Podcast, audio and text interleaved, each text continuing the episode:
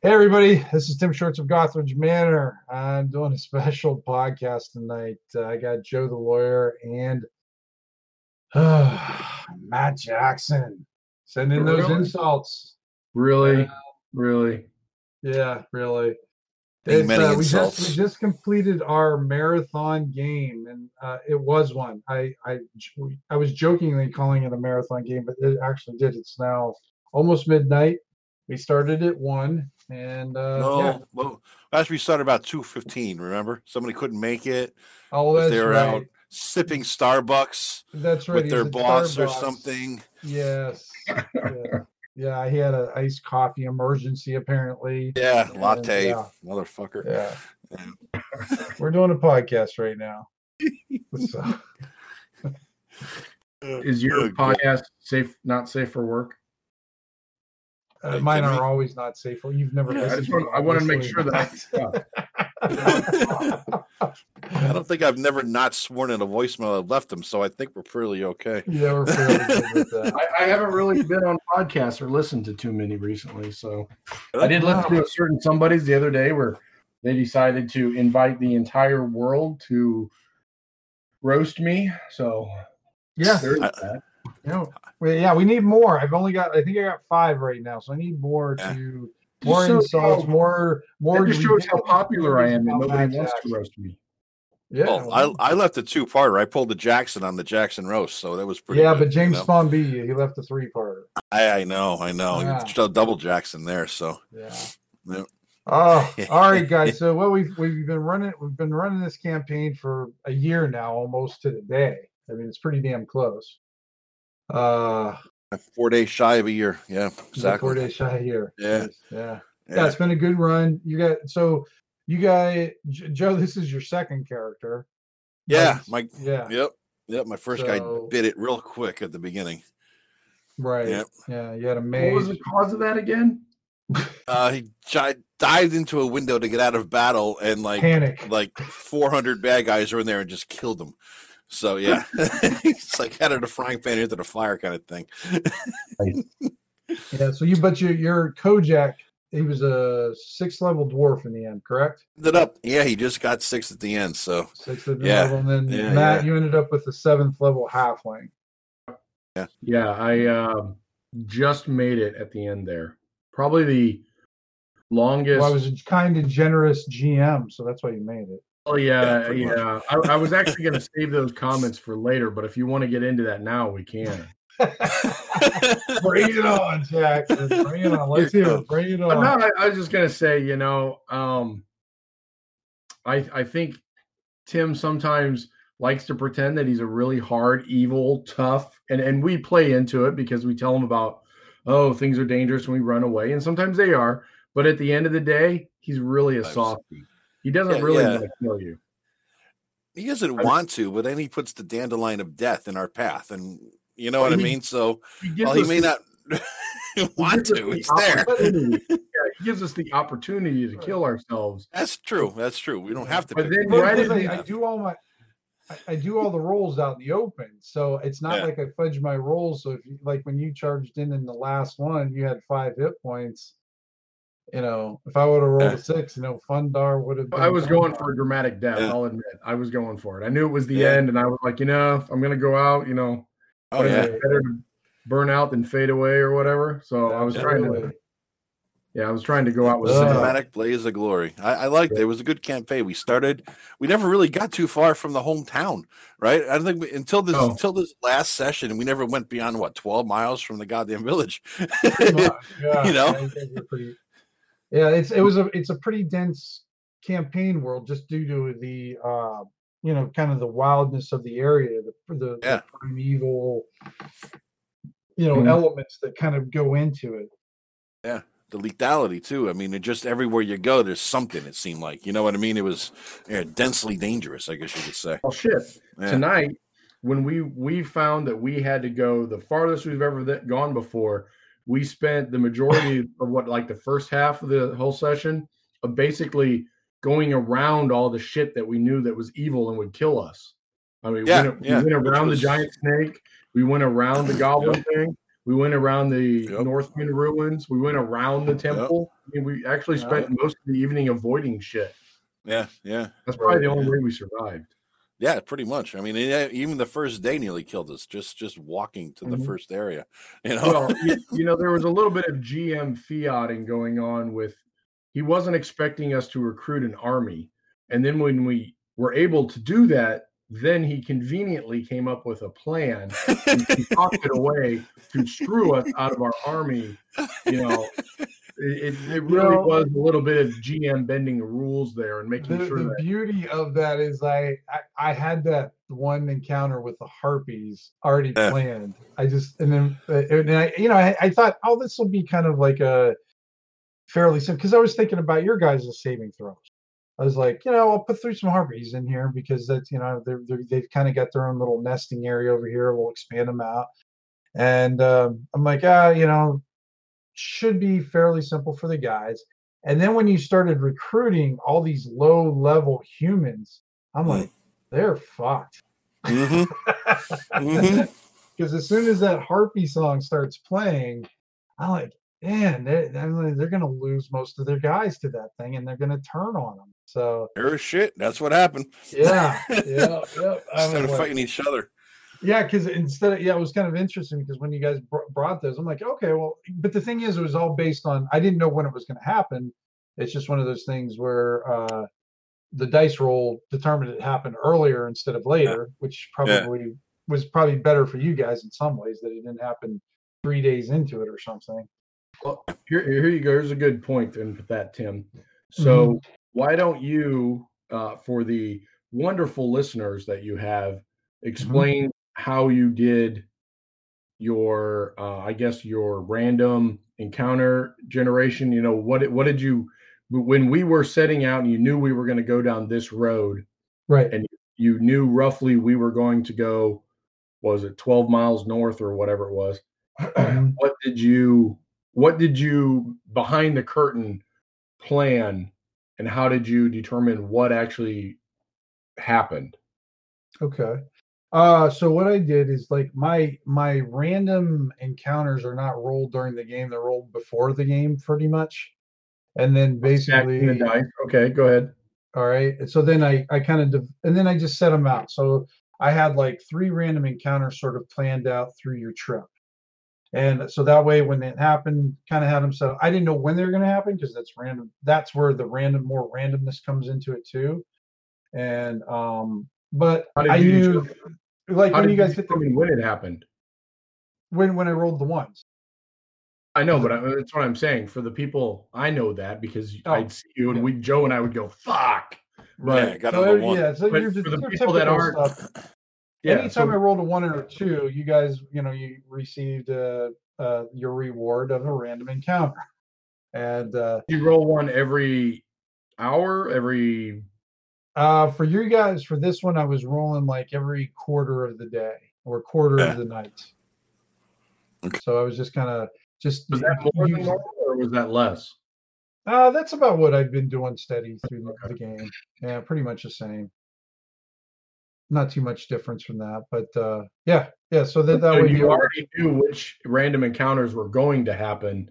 You just didn't know in When. the order or when. or if they were even going to happen, because i you know, if I wouldn't have rolled a Yeah, yeah, one or two, they wouldn't happen then.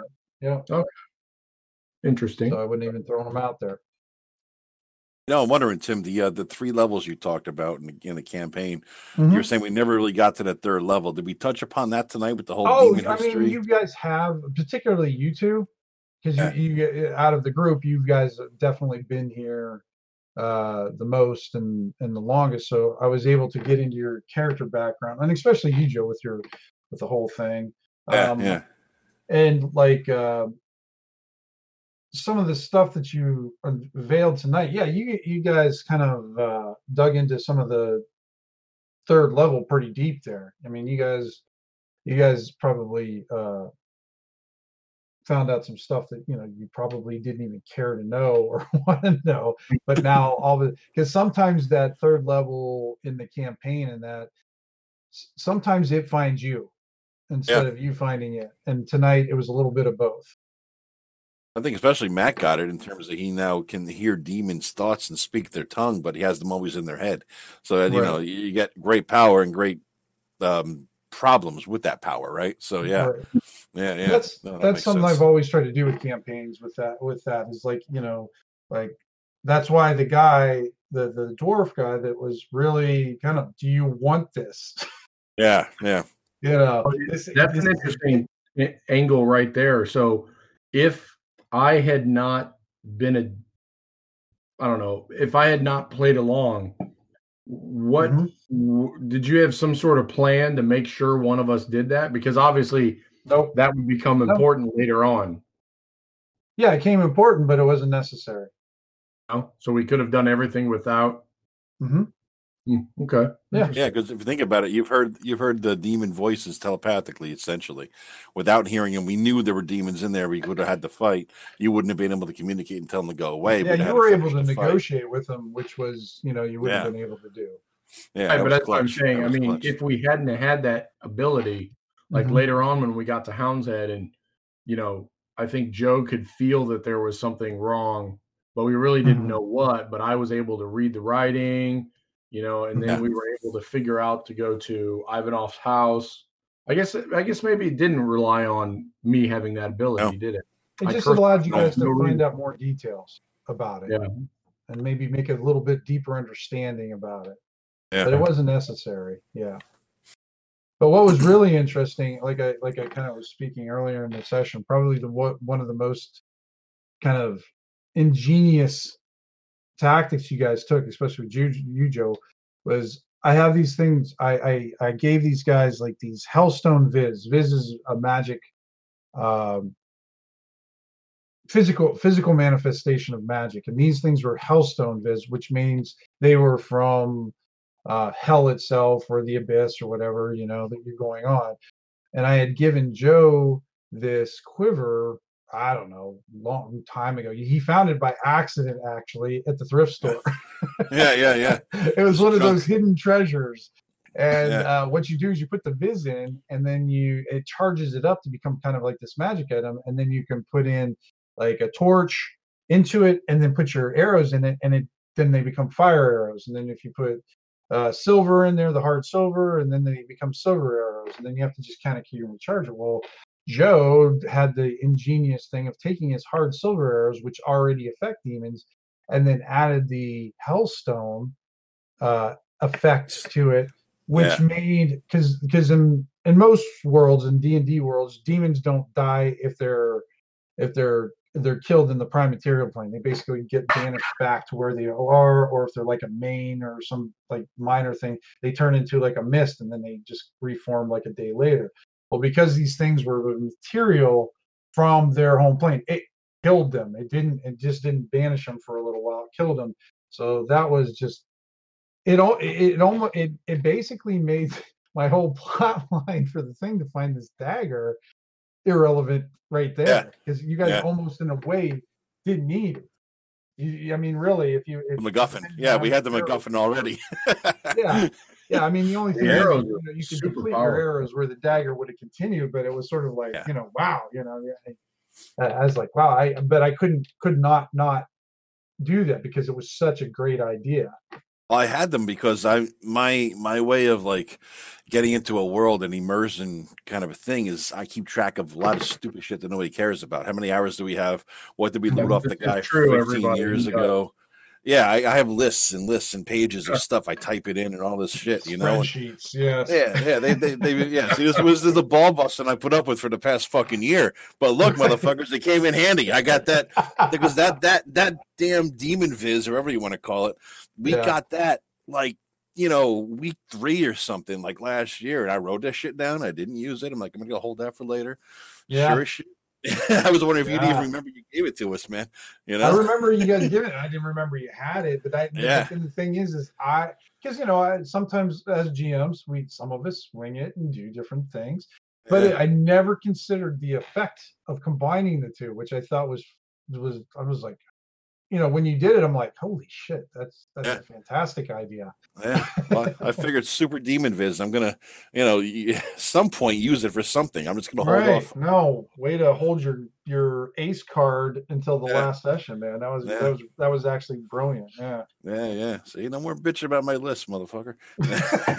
Came in handy. Oh, that's, that's actually how I, like I said, that's how I immerse myself into a setting. Is all the nitty gritty of stuff like that. How much does the wall cost to build? You know, shit like that. You know. I just want to uh, say I appreciate all of that because since I've been gaming with you, I haven't hmm. taken a single note. I think I wrote I think I wrote down one demon's name on my character sheet, but other than that, unless you said, "Hey Matt, take this," I didn't write it on my character sheet. So I, I took no notes. You had them all, and I would just be Oh, like, God. Joe, didn't we get like something like that back there in like you know session twelve or whatever? Yeah, Yeah. hold on a minute. Flip through some paper. oh yeah, yeah, here it is. Yeah, I, I, I got I a, appreciate got a running scroll. I got like a 13 page uh, Word document full of shit. You know, every session, all the stuff we did, we looted, all that kind of stuff. right. Yeah, Yeah. yeah. But you know the funny thing, Matt, is that in your game, I started taking notes like this for that, you know, for that level because we played uh-huh. Matt's game on Thursday night, so we just started. And ever since you started doing these detailed write ups, I'm like, well, fuck it, I'm not going to do anything. you know, every I just read your notes. Your detailed write ups are better than what I would actually do. So I'm like, oh, hell with it. Gonna Right. I'm behind now though, so I got to get caught up. Yeah. Yeah, yeah, you are two sessions behind now, man. Yeah, I'm two seconds. Uh, I'm So I got a question for both of you. What point in the campaign? What what did you think was the weakest parts of the campaign, or what did you think you know just was just didn't work? Uh, my personal- didn't, nothing didn't work. Oh. Um, Whatever. Nothing, there, was, there was nothing that didn't work. I don't think. I was wondering at, at some point because of like again with the detail shit. When we got back, we started building our cabin, and Ivanov was giving us all this shit for free. I'm like, what the fuck are you giving us shit? Why would he be doing that? And then at the end, you told us why. I guess now it made sense to me. I was Right. wondering why the hell he gave a shit so much. Right? Who is this guy? And why was he so blasé about certain things? I'm like, all right, he was a fucking dragon in disguise, or you know what I mean? It was like, oh, that explains a whole lot of stuff now. You know what I mean? And it wasn't just a dragon. Like in Tim's world, the dragons are something really, really, really special, not just something to kill with a big pile of treasure. So uh, no, yeah, because because a lot of that stuff I do I call the long play. I mean, it, it just kind Yeah. of unveils and veils, and it doesn't make sense. And some of the stuff you may, you know, you're thinking, what the hell? But then in the end, it's sort of like, oh, okay. At least I hope so. I mean, was there any points where the where the reveal still didn't make any sense? no, no, I don't think that at the end the things made more sense. Put it that way. Yeah. Um, You finally kind of got wish- a clear look at that third layer. yeah, yeah, exactly. A lot, lot more fell into place. Things that were in my head, like, huh, what's this about? Mhm. You know, like click, click, click. The only thing I wish we did more is I've always liked the the world. I like to know what what place is my little nook of the world in in relation to the rest of the world. And Mhm. you only had that one hex, and we never left that one hex. Right. but we had a lot in that one hex and but i know there was bigger cities there was countries there was i guess i like higher level world spanning things but we're not really getting that higher levels here you know what i mean we're, this is a regional game Well, i guess I mean, finishing at sixth and seventh level are, is a pretty significant achievement because I, I, I seriously didn't. The way you guys started out, the way you guys, you know, kind of, sucked you guys were kind of playing a traditional dungeon crawl. You know, Mhm. like you were going in like all, you know, frontal assaults and. You know, we're gonna kick ass, kick in doors, and kick some ass and everything. I'm thinking, oh, these guys aren't gonna fucking last in this place. And, i didn't Uh, well, yeah. Well, well, no, I mean that's kind of lasted through the whole thing. yeah and then, yeah and then after you, uh, I mean, there was a few things that you guys got into that were very difficult, but Yeah. I mean, I, you had no issue of uh, hightailing it out of situations very quickly. Uh, i learned that quick yeah. matt are you I trying to talk the- keep going there you go Uh, I was gonna say the only thing that I I don't want to say didn't enjoy because that makes it sound like I didn't have a good time. Right. But the only thing that I felt, I guess in your term, didn't work yeah. for me was the big battle we had, and I that's Yeah. not necessarily your fault. I hate is that my fault. game. No, Yeah, I I, mean, I, did, I didn't, I did not run that well. I didn't Oh. because I had this idea in my head, and and and you know, I kept going back and forth, and it just it didn't work in play. It just it really just didn't. I So- felt like it. I, I kind of It felt like a different- stepped out of the the role playing game, and we had moved in, which I think was partially what you were trying to do. You were trying to make it. We're moving into more of a tactical uh, Mhm. leadership of an army, and you know, moving chess pieces or right. platoons of guys around. And I, I honestly do not enjoy that, and I think that's probably why I didn't. I, I didn't. Yeah, and I was that was trying the to. least fulfilling of the like sessions we Yeah. had. I guess that's a better. Interesting, way 'cause to it- put it. Well, yeah, and I was, and the thing is, is I was trying to make that. I was trying to expedite it a little bit by giving you guys like so the whole groups would move, you know, but Yeah. still have a mass combat. But you know, like you know, you, you got twenty guys and they move, and they got twenty, but it still was very stratego.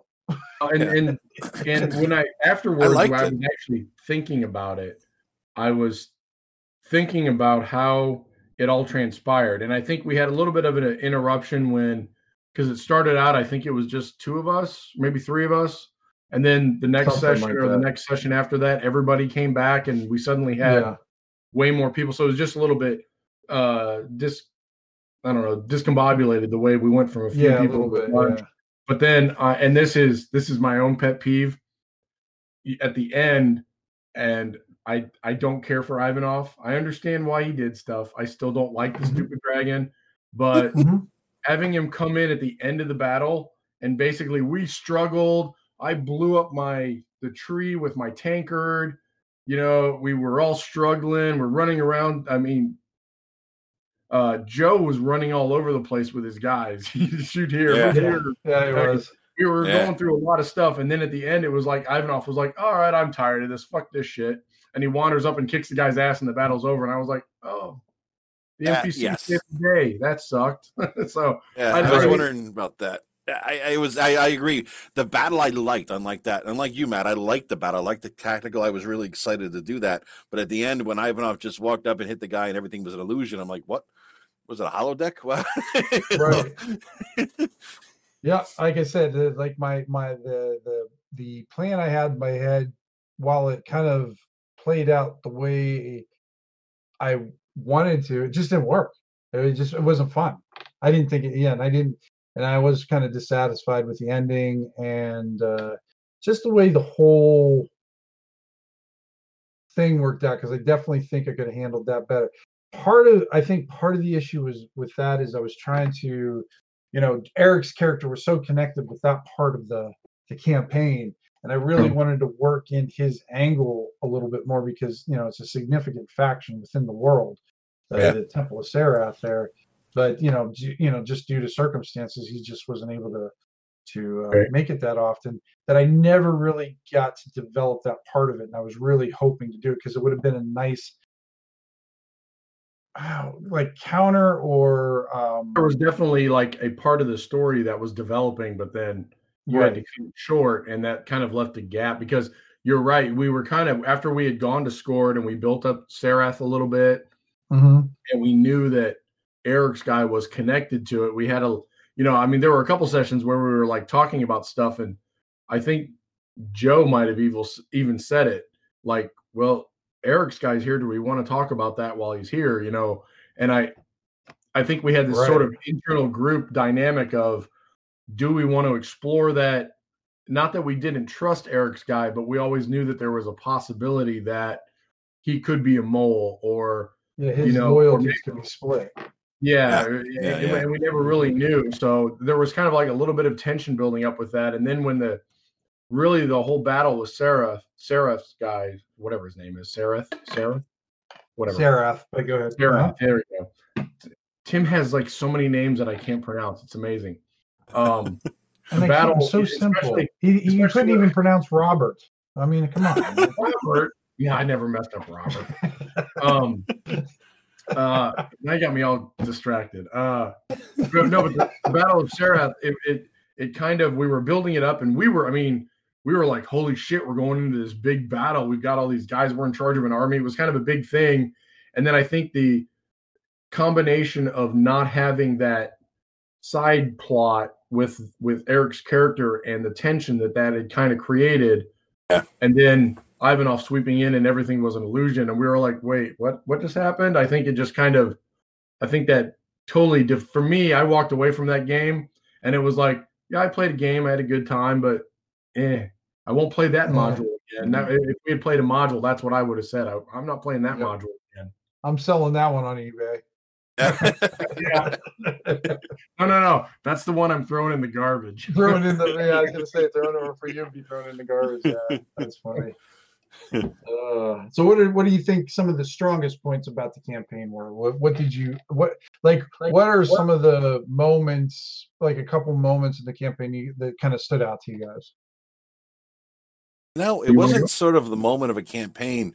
It was how you handled BX. You opened my eyes to how a simple skeletal game like OSE, Old School Essentials, right, or BX Mhm. or whatever, can be used creatively because I've always been a guy like I don't like 5e like my, my brother's into the I want all the bells and whistles.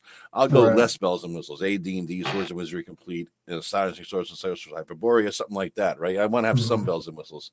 But then I'm playing this game, I'm like, God damn, there's not even a bell or a whistle, right?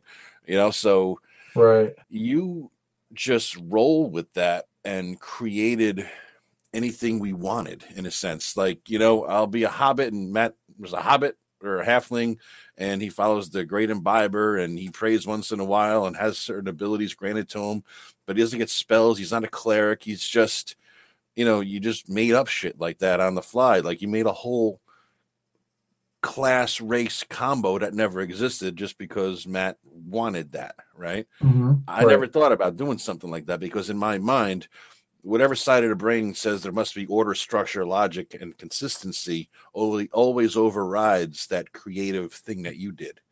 You know what I mean? Mm, And yeah, yeah, so, it. and so because there's no, well, then if you're going to do this, then what if the guy, ha- the other guys have to have this, that, and the other thing, blah blah blah blah blah, and I start, you know, cycling into like an extreme mess, basically. Well, you But probably was- you, you probably gamed with a lot of power gamers, and that would probably Oh, keep yeah. you from doing that. So I am, mean, I am a power gamer. That's what I, I Right, min-max right, the yeah. fuck out of everything. Yeah. Yeah. So yeah, so when you throw this other stuff in there, I'm like, whoa, whoa, whoa, how does he get that?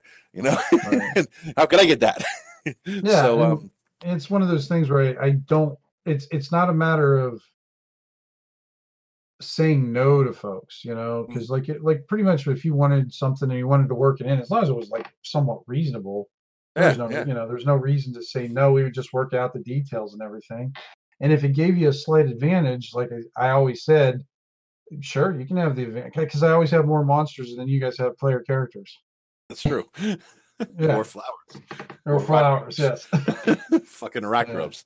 I tried to get rock grubs trending. It didn't really work. I left, I left like a dozen rock grub messages back there when that thing happened to try to get rock grubs trending on here, but nobody, only, only Yeah. a few people picked it up. I'm like, God damn it! yeah that, that became an uh uh incident of infamy uh, there for Yeah, yeah, yeah. that's so funny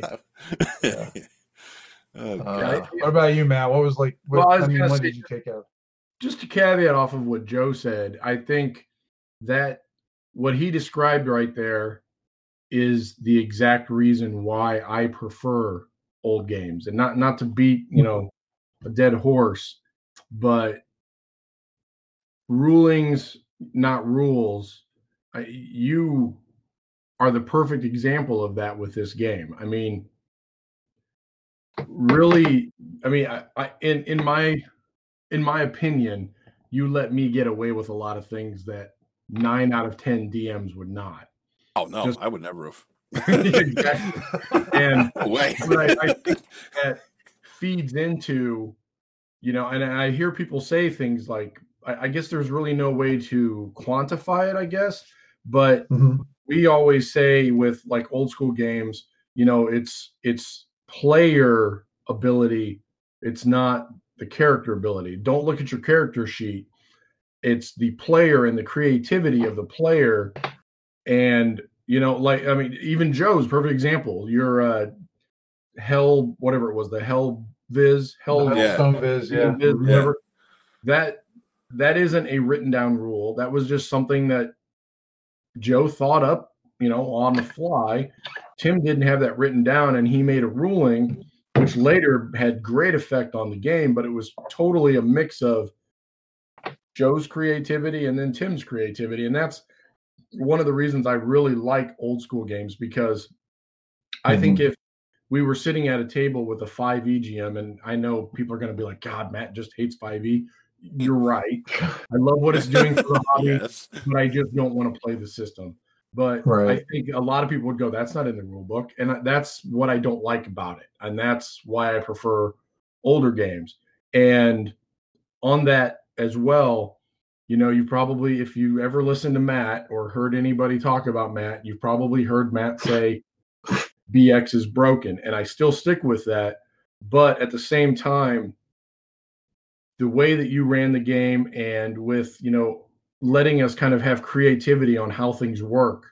And I won't say bending the rules, but molding the game to be better offset that brokenness of the game, I guess is a way to put it. But anyway, I don't know if I explained it, but um, things that I, I thought were the some of the best. I want to say the best session ever was still the Potter Eye game session. that was Absolutely. It insane, crazy. I don't think I've had a session like anything like that in probably two or three decades.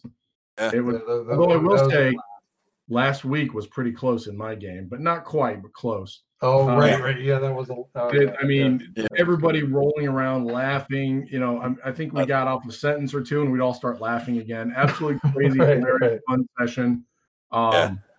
But I, I, one of the other things that I really liked was you did a lot of behind the scenes legwork. Like you had, I, I think anyway, you have this whole Northman history, maybe not written out and mapped out, but you have it in your head. So when we would go into what would be just any mm-hmm. other old dungeon in another game, this was a Northman ruin that had a purpose.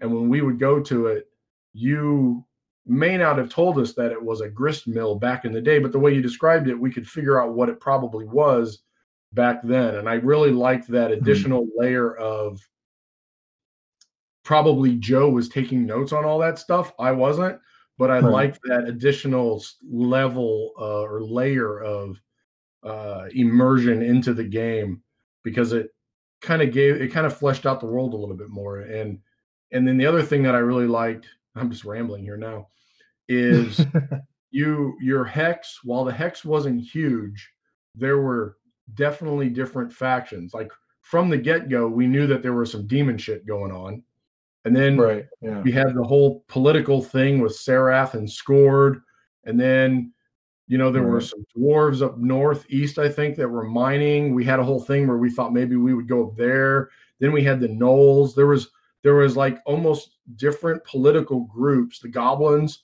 there were different political groups moving on the board at all the same time and there was no you know sometimes when you when you're running a big campaign like this you kind of get your blinders on and you know you know oh what's going to happen this week? Well we're at b right now so we're going to go to c now. And we never really at least i never felt we really coming to the game you never kind of knew what different thing maybe something that we saw a couple sessions ago but now it's evolved and it's different the fucking Oh, yeah. Look at the work. Look at the work. The fucking work. Yeah. it was, a, it was a simple wolf when we first saw it. I mean, it was a wolf, Yeah. but it was a Yeah. simple. And then it was like had like an alien uh, amoeba parasite giving birth attached to it or some shit. Yeah, yeah. And it was, it's, it's later like on, it was like a demon lord. I mean, Yeah, yeah. It was It's, a, now it went from like a, a warg that talked to us and unmanned us, essentially made us his bitch. We ran away, and so we wanted revenge, even even though it was a new character because my first guy who was encountered him, you know, died. And my second character didn't even know him, but meta gaming wise, I wanted revenge against that fucking warg, you know. So, so we thought we tonight was didn't gonna get it. Oh yeah, we'll get it someday. Someday we'll come back, but we we it was going to be let's kill the warg. You know what I mean? Mm-hmm. And that just turned it on its head. And it turns out the warg is an antithesis of my guy's thing or whatever. We had to go and you know what I mean. So it was like, oh shit, we're not going to fight the warg, but we got a bigger fight. You know what I mean? So that's that, that was just you never know what the hell to expect. You know, and that that's kind of cool. You never know what's going on on that on multiple levels. You always kept us guessing. So that that was kind of fun. I liked it. Mm-hmm. Yeah, yeah. Well, and you guys made it easy though too. Especially, you know, like I said, it's hard to develop depth when you know when you don't have uh, a consistent party sometimes because you get you kind of have to kind of stay on the surface because if you get too much in depth with a uh, a particular plot line and the, and then like they don't show up for three four more weeks if you hang your hat on on the adventures that are going to be developed based off of that and then they don't show up then you're just kind of like oh shit and then you know i gotta where am i going to go with this Yeah, but change it like up. with with hex crawls though it's a little bit easier i can kind of move pieces around the board but when i was trying to develop you know like backstories and some interesting intrigue between the party that was one of the more difficult things i found uh you know and that's kind of why i did the side quests that we had too uh, Yeah. i can't remember i think matt you were in a few of those too but i know with joe you did particular we did a couple one-on-one sessions Yeah. how yeah. did you like it when like okay everybody else has got to you know going to be out i'm a guy who will show up to- you know i'll game with whoever we go but what i'll do if the situation is like you're in the middle of something no one like player shows up what I'll usually do is try to run an adventure that kind of helps flesh out their own personal backstory and develop them Yeah. Oh, that was good because that's how I got that the the the hammer Yeah, and the whole that's right, Jedi yeah. thing and yeah, that worked out good. I, you know, that, that was interesting to me. I uh and it gives me a mystery to try to figure things out. It makes my character a little bit unique in that way. Right. You know, it's not something the whole group knows or the whole group shares because the whole group did it. It's more Right. my little side personal adventure. You know, trying mm-hmm. to trying to figure out both myself and myself my place in the world as a character. You know, so that was kind of right cool. Well, that was really good. I mean, it was a good year. You know, we took a couple months off in the summer. I wonder if that broke some momentum because we had more attendance before that. You know what we I mean? did. We did like that. Yeah, because I because I ended up taking August off, and then basically what ended up happening is uh then like it was hard to get anybody together in September. We were kind of floundering, I think. Yeah. In September we Well, had a we gap. Not to pat myself on the back, but I think I told somebody that. hmm. Oh, um, that it would go Pretty down. sure I said I think this taking a month off is a bad move, but yeah, yeah, yeah. Yeah. Well, sometimes Gotta you do it, though. sure- Yeah, you got to do Yeah. it once in a while and everything. Yeah, But you yeah, I, I, yeah. I, I think that definitely had a factor, but it seemed like um, uh, that was going to occur either way in some ways. I don't know. Maybe, maybe not. Maybe it wouldn't have. But uh, I wonder if it's because there's people like different things about their games. Some some people like to just show up, you know, uh, Mhm. like pretzels and beer, kind of just one shots, you know, or maybe Right. multiple, maybe two, three shots. But I Mhm. like long campaigns. Like I, I, I want to play a game that takes me from zero to twenty five, and I rule the world. yeah, You know what I mean? I want to I want to go that entire cycle with the character, or at least with a campaign. If I die, have another character or something like that. So that's what I'm really was into and looking for. Maybe Right. you know some of the folks don't didn't want that, or you know different style they like. I don't know. That could be it too. You know, I think that the player's style, what they're looking for, their expectations, and the DMs have to be on the same wavelength, or else you're just not going to be satisfied or like it or come back. You know. yeah, Yeah, I'll agree with that. I wanted I know in the beginning I I typically like lower level gaming. I Mhm. don't like really when we get up to the higher level and you're talking about I'm Prince so and so and this is my right, kingdom and we're going to go take my army and that I like the that gets to the edge of you're no longer adventurers and now you're superheroes. For me that's how I feel about Right. it. It's, you know it's much higher level gaming. I like thinking more about like if Matt went and grabbed up a sword and went down his street and found a dungeon and went in it. That that's the kind of shitty sucky bad guy that I want to be I guess. Yeah. I mean, with with BX though, I mean, even at sixth level, did you feel like? I mean, even though that's a high level in, in BX, I mean, no I had 20 hit points man I know. I'm like about dead. Oh, Joe, okay. Let's bring this thing up because they got to do this. How I, I know you get your bitches and complaints about this. So what I did, guys. So every time they rate, uh, you know, roll for their hit points for each level, they had to roll all the dice. You know, they, didn't get to, they didn't just add one on there. Hate Uh, so I made them, and that's like the old way of doing it. You know, you had Yeah. to re-roll all one, your one dice. one version of the old way of doing it It wasn't Well, universally still accepted. an old way. It doesn't have, yeah. But I mean, I because I've never done that before, and I Yeah. always thought that would be an interesting experiment. What did you guys think about that part of it? Uh, I didn't like it that much. I already said three times, but I'll say it again. I hated it. Yeah, all right, here we go. Yeah. I think it Yeah. fa- it uh, feeds into the plateauing effect of leveling in BX Old-School Essentials. If Mhm.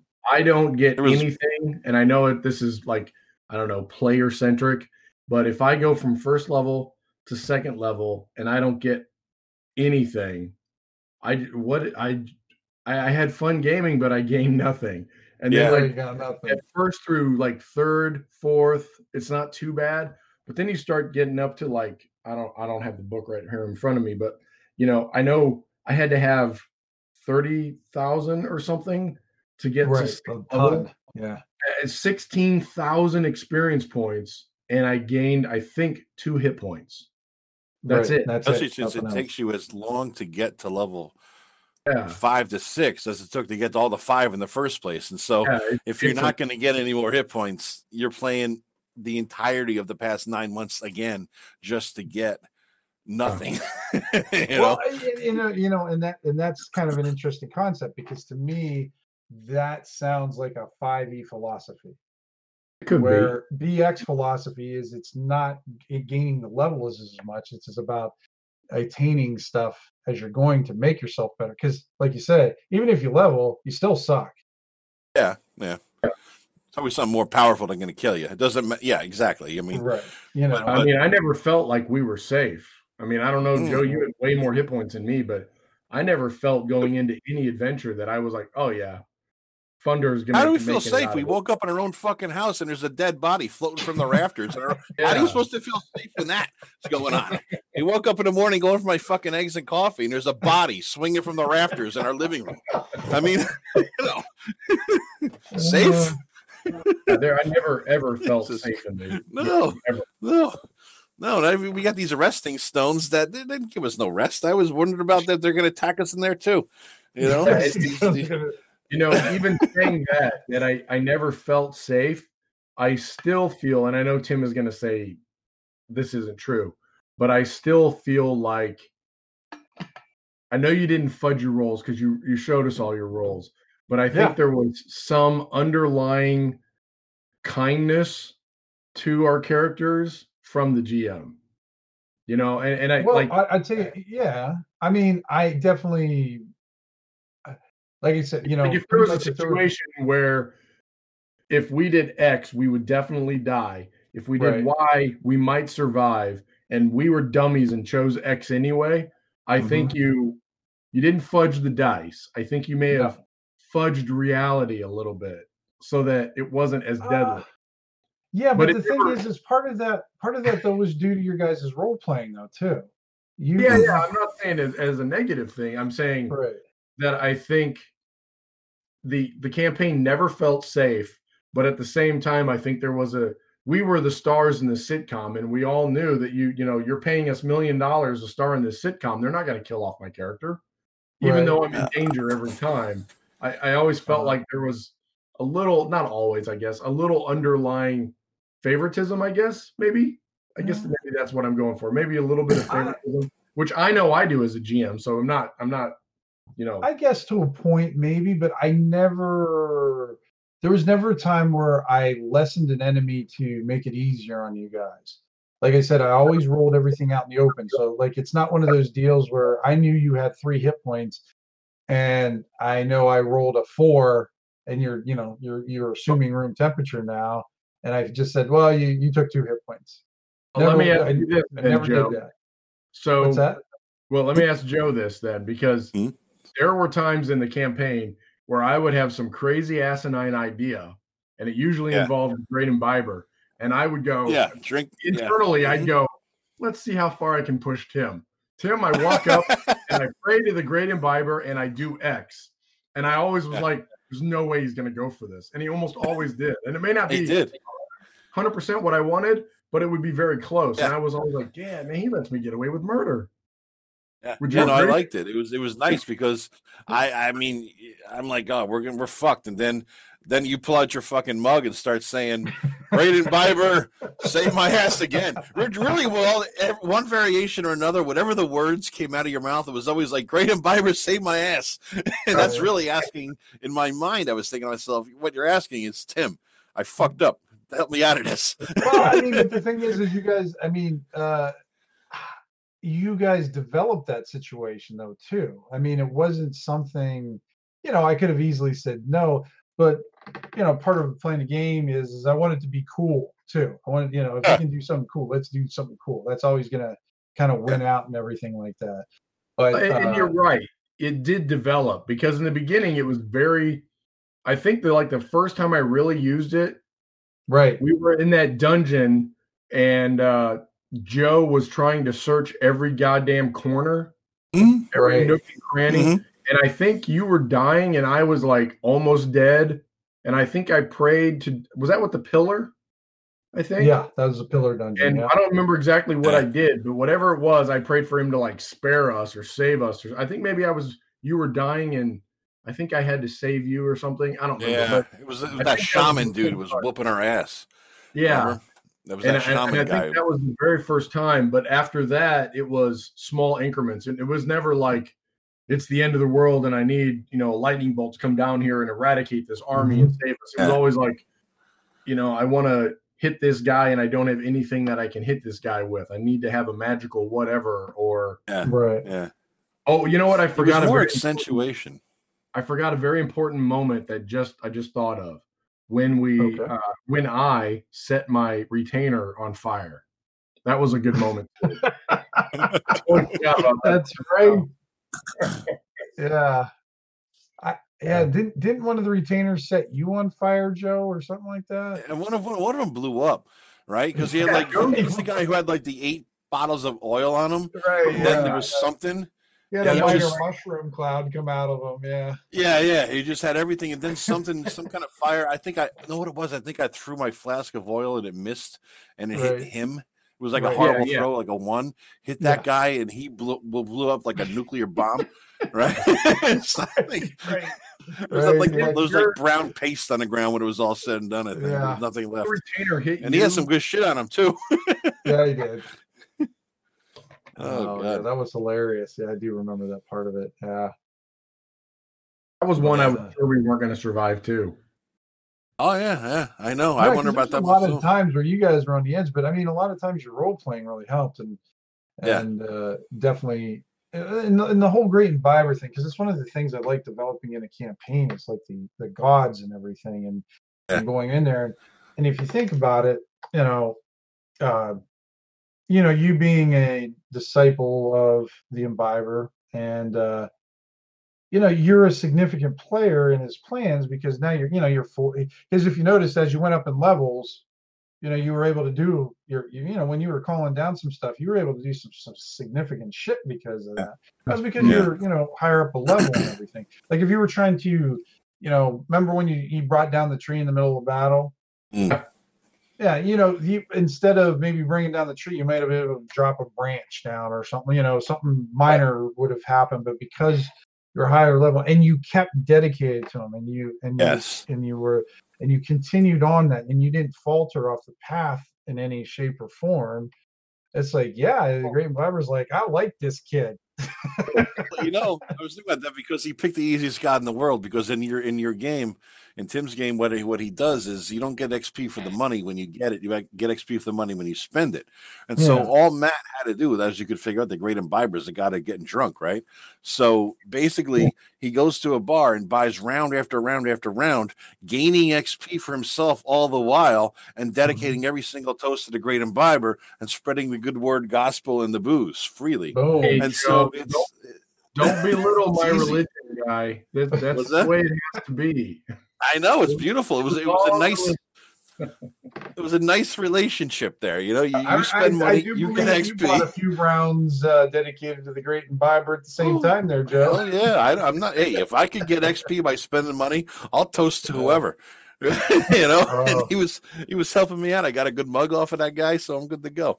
You know, yeah. Uh, yeah, the Great Imbiber is actually I have to give uh, Christian Walker the credit for that one because uh, I don't know, it was a few years ago. He was running a few people through like the same situation, but they were running solo through it. I think you were part of that, Matt, weren't you? Yeah, whole that was like an apocalypse thing. Yeah, an apocalypse seven thing. When I and I developed the cleric and be, and and I and that was the Great Imbiber. That's where it when and where I came up with it to uh playing Christians game. And then I just I don't know, like God, I like this thing guy so much and everything. And I was like, I, I got to put it in my world. He's just too cool not to do that.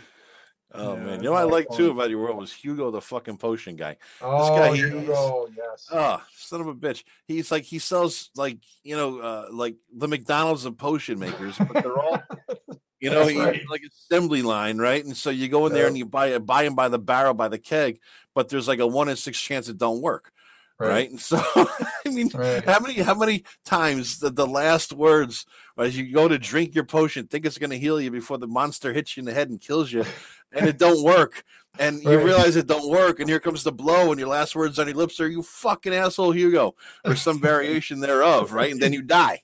You know, Right. and when you told me, I- Tim, you have him in every campaign that some adventuring group actually stalked him and beat the fuck out of him just Right. because of that. Because of that, yeah, yeah. I think yeah. that's a great Oh, thing fantastic.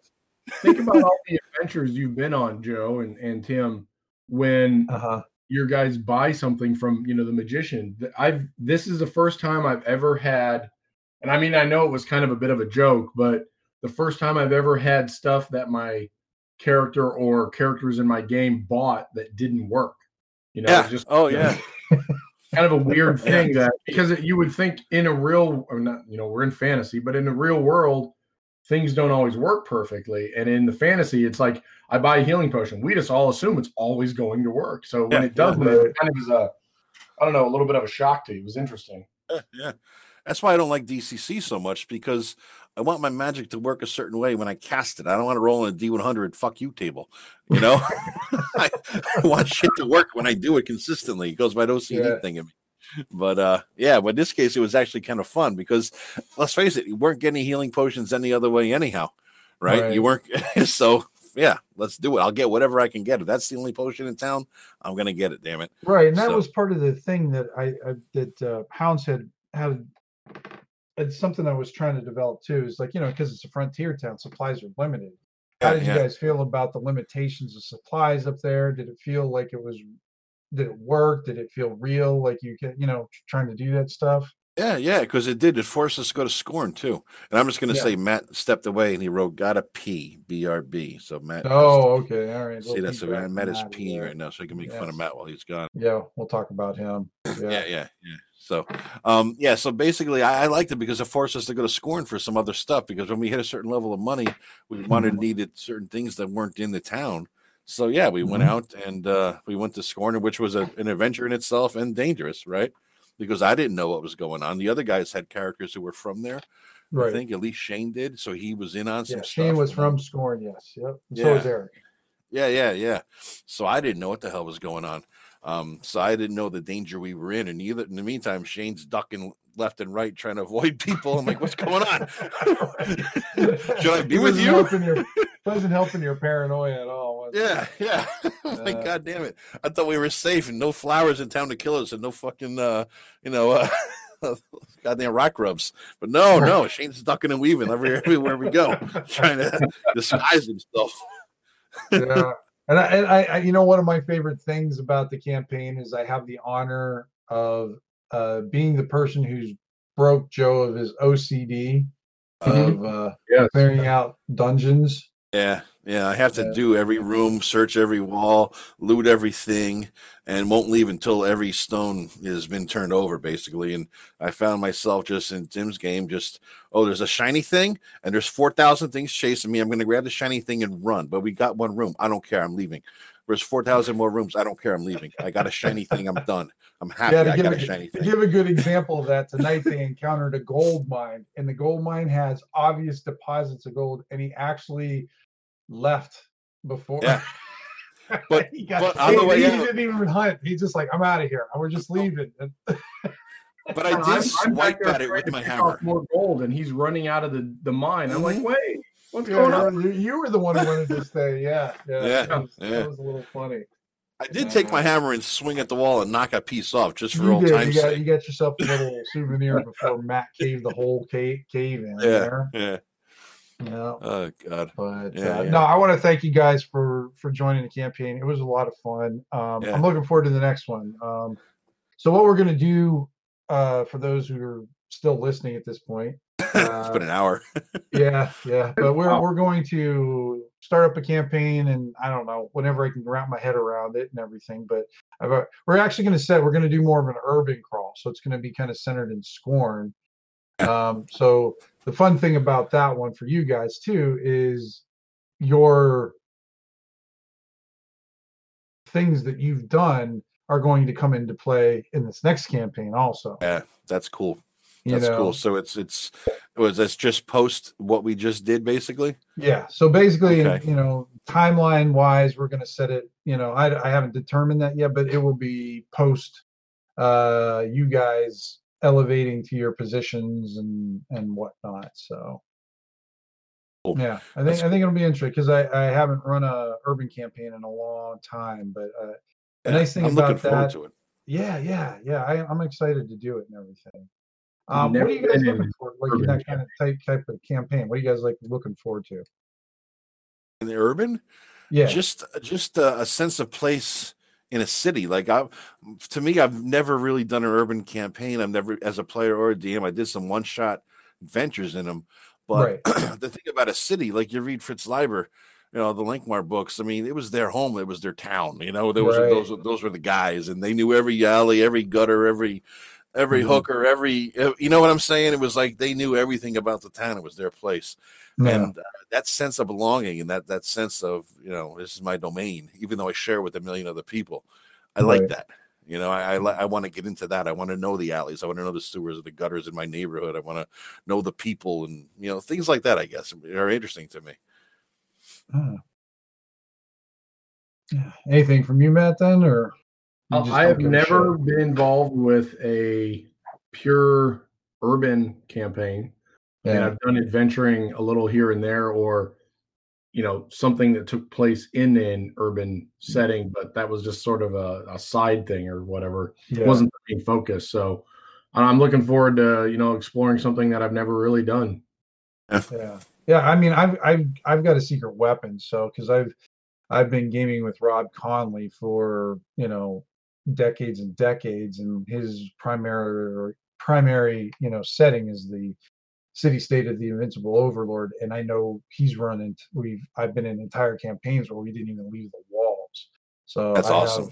So basically I, you know a lot of that that a lot of this what skills i do have i'm going to be bringing to it is due to you know just being in rob's game because watching him because it's so fun because what i what i love about rob's game that i hope to bring into our you know the, our game and everything is that sense of history. So when you Mm. go into this place you know it's been lived in and there's you know and and the the past that's there and you know just just the ghosts of who's been there before.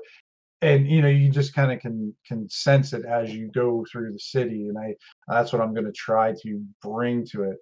And um you know hopefully it works out and um uh, we have some good adventures and everything and, and i already got some ideas kind of scheming up in my head and some fun things so hopefully uh uh, it'll be a successful um, thing. What are okay? So what are some of the you know real quick? We'll wrap this up real quick, but like uh, for the for the old, so we're gonna get rid of. Uh, I'll get rid of the um, roll every die for every time you do hit point. One of the other one of the other things I'm gonna do is I'm gonna adjust the leveling in the for the the uh, Axe. So for the experience. So you know, there's not like these plateaus. There'll be more of a gradually gradual incline for you know stuff. okay And that is there any other things that you saw in old school that you'd like tweaked or something we could add to it to make it a little bit more interesting or more a little bit more player friendly? Are you doing i mean uh are you are you gonna bring in the advanced stuff like the, the you know the advanced fantasy rules that they have like uh Or race gamer. right now Yeah, you got got- dwarves are Yeah, I you know have dwarves issue are with that. fighters Yeah, I mean So that that- yeah, opens up some if things If you guys want uh, the advanced rules in it, yeah, we'll bring those in. an elf yeah. thief or something. In other words, you know what I mean? Yeah. Something along those lines. Yeah, I mean, think, I mean, in a way, think of like you know, just of uh, uh, the interesting thing of um, Matt's character. So you've got he's playing a halfling who's just yeah. you know when you're playing a halfling, half, but he's kind of a cleric in a way yeah. who's yeah. now leading a thieves guild. yeah, yeah, exactly. it's kind of wild, right? And that's but all that's developed through role playing, and that's you know so uh, that's what I love, you know, about doing that kind of stuff. It's not something. Sometimes things happen because you're going after it, and some things just sort of happen because Evolve. it's a situation, you know. Yeah. Kind of deal. So yeah, I mean, the advanced rules will definitely go into play. Uh, anything? What about you, Matt? Is there anything like you do change or different things that would? Uh, I, I can't really. I, I don't know. I have an inkling of an idea with magic I think okay. it might be interesting to experiment a little bit. I know we've talked about this kind of thing before over the years, like uh what did I just read there? I saw a really interesting way to do magic that had oh, it was in that 5e hardcore thing by Hank Hankerin or whatever he called it. Oh, right, right, right. Yeah, yeah. And, you know, I, yeah. I What's the gist of it? What how does it work? Uh, yeah. It just it allows a lot more free form and a little bit more creativity in how you apply and how you uh, get spells and how you learn them and things like that. It, okay. We don't need to go into the details. I just I, I think if and I'm not saying I'm playing a magic user because I hate magic users, but if I that eats a lot. That it's like I hate, hate a lot. Actually, when, when he was that's a lot of hate. About, yes, he does. was yeah. just talking about the thieves guild and all that. I was like, maybe I'll play an orphan halfling thief that falls into Fundar's thieves guild. And I was like, well, that's that's way too close to home. Maybe I need to branch out. But no, I think yeah. it would be interesting to um and actually I don't think you need to do anything, Tim. I think you would mm-hmm. naturally bring it. If I said I want to play a magic user, I think you would naturally you're that like turns on Tim's creative. Oh, did something happen? Huh. I thought I heard a beep up. Sorry. Uh, hey, zip that out of the podcast. I think your uh, Tim's creative GM gear kicks in, and you will, you know, if I said I wanted to be a, I don't know, a I don't know, fire mage or something, you would come up with some sort of weird, intricate, not intricate, interesting way of working magic. So I don't know. I think that would just be kind of interesting to, to delve a little bit more into mm-hmm. magic that uh, is is a little bit beyond the simple okay i'm first level well i guess i'm taking right. sleep because it's the most effective spell yeah. you know that kind yeah, of thing I, yeah i'm always i'm always looking to reshape magic stuff. I mean, I've never really developed.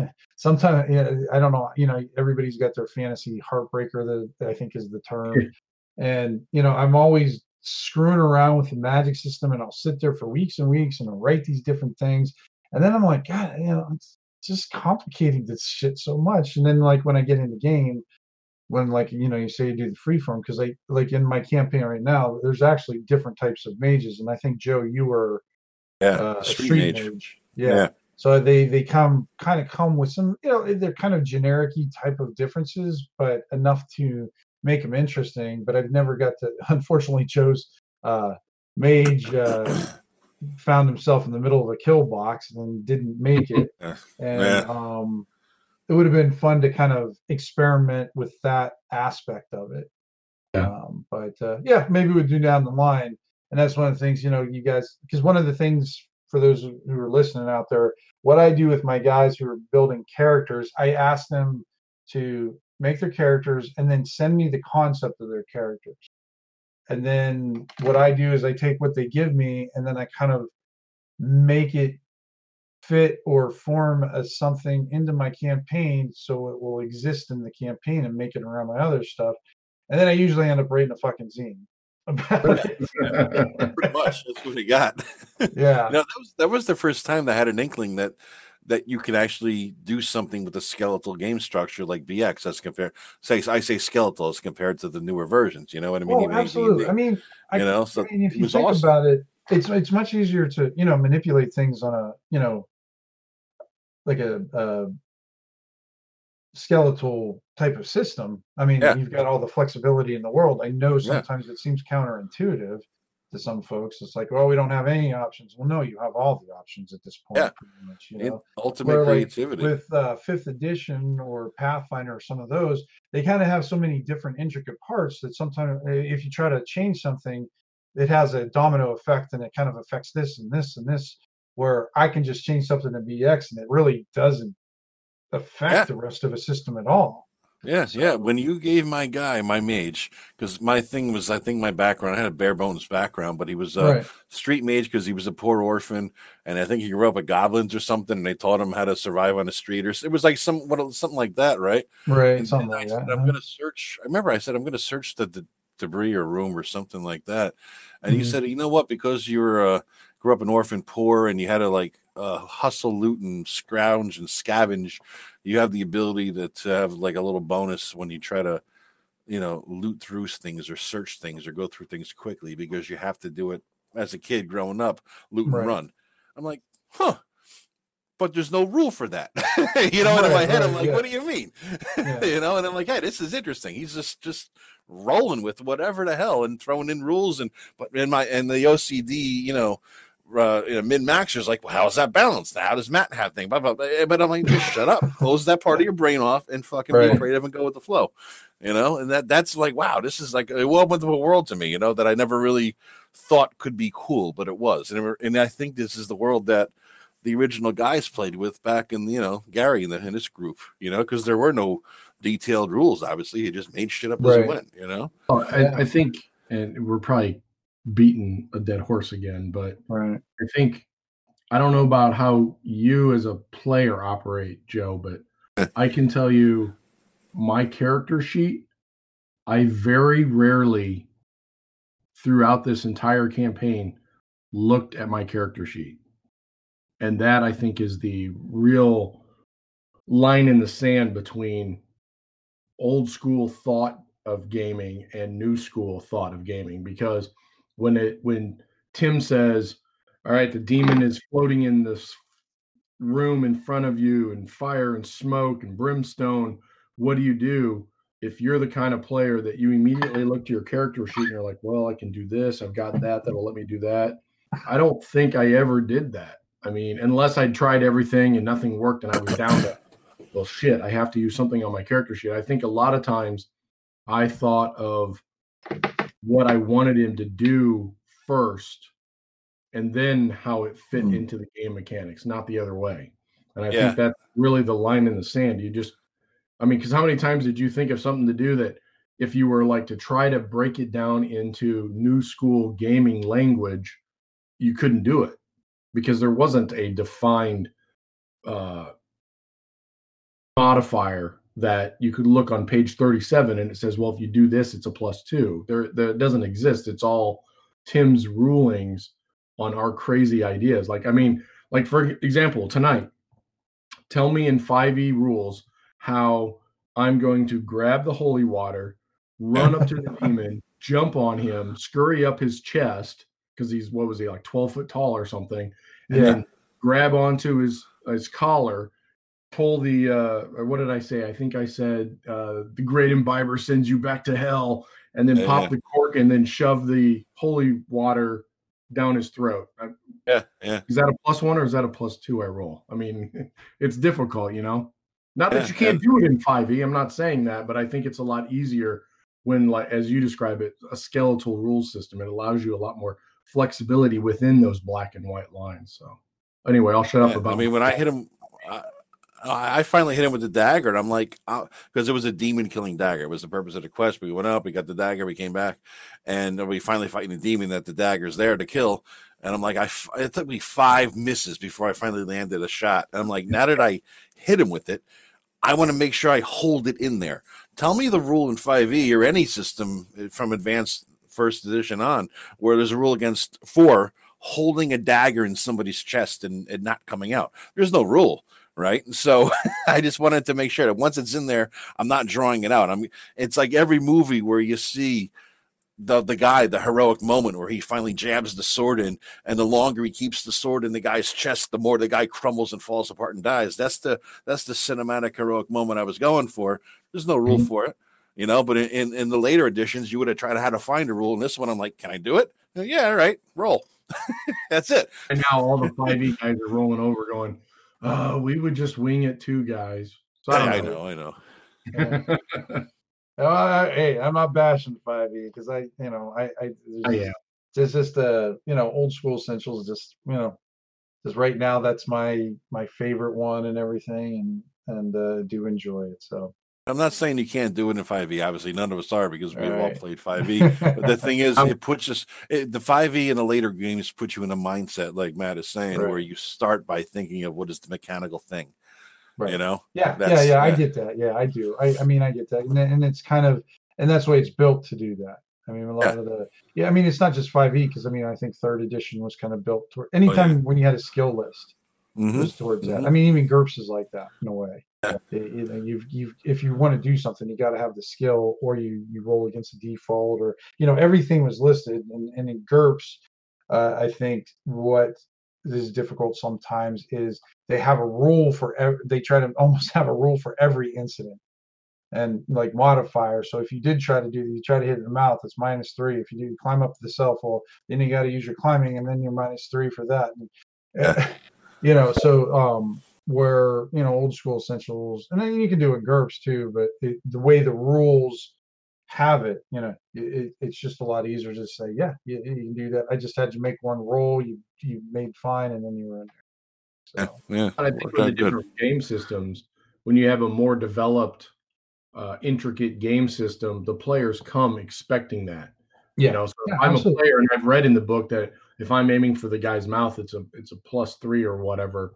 If you don't do that, not that the GM is cheating or you know is is screwing you out of something but if they make a ruling instead of following that rule it's it's a little bit harder to swallow than it is where in when we come to the table for an old school game and wow we've totally turned your campaign into a 5e versus old school discussion yeah, yeah. when you come to the table knowing that i fully expect half the game to be tim winging it and making up decisions on the fly i, I accept that coming to the game you know so anyway, yeah. come back next week. All we'll right, have guys. a eight five E discussion. No. right, yeah, yeah. Well, yeah. Yeah. But yeah, I'm, if I hate 5e so much, why do I have a whole freaking shelf pretty much dedicated to it? Huh? Exactly. Because you still you still derive inspiration from those things. They still yes, have value. yeah, they're good, and they're good books. I like reading them. I really do. They're, they're, they're pretty. I just ordered Expedition to Barrier Peaks today. It'll be here tomorrow. Oh, there you go. Oh man, I'm gonna have to get a copy. That sucks. That the big one that, that was a Goodman put out, the hardcover one. Yeah, yeah, that's yeah. I got three. that. Yeah, number three. I got that the other day or the other week ago, rather. All uh, right, guys, let's wrap this up. We so we followed the marathon gaming session with the marathon podcast. Yeah. Whoever the one single person who is listening, over. I'm gonna go. The no All right, we're gonna sign off this day. In Marvel, the no prize. What's that? In Marvel, didn't they say you win the no prize in Marvel Comics? You win the no prize. Uh, anyway. Uh, uh, I, I, don't know. I, I, guess why I win the no prize because I didn't know about it. Apparently. Yeah. But, but uh, yeah, so we're gonna so this campaign comes yeah. to conclusion, as does this podcast, and uh, I still have the giveaway going for Matt Jackson's new book on Amazon. It's called what is it, Matt? Dungeon Master uh, Book of Cartography or something. Book of Cartography, Volume yeah. One, and it's not done by Matt Jackson. He's not the Chubby Chaser. It's by M.S. Jackson. so you have, might have to tweak it because because Matt, there's like two Matt Jacksons writing dirty books out there, and Matt didn't want to have. It's just a common name. Yeah, common apparently. Name. So, all right, guys, thanks for stopping in and listening. Uh, roll better me, and we'll talk soon.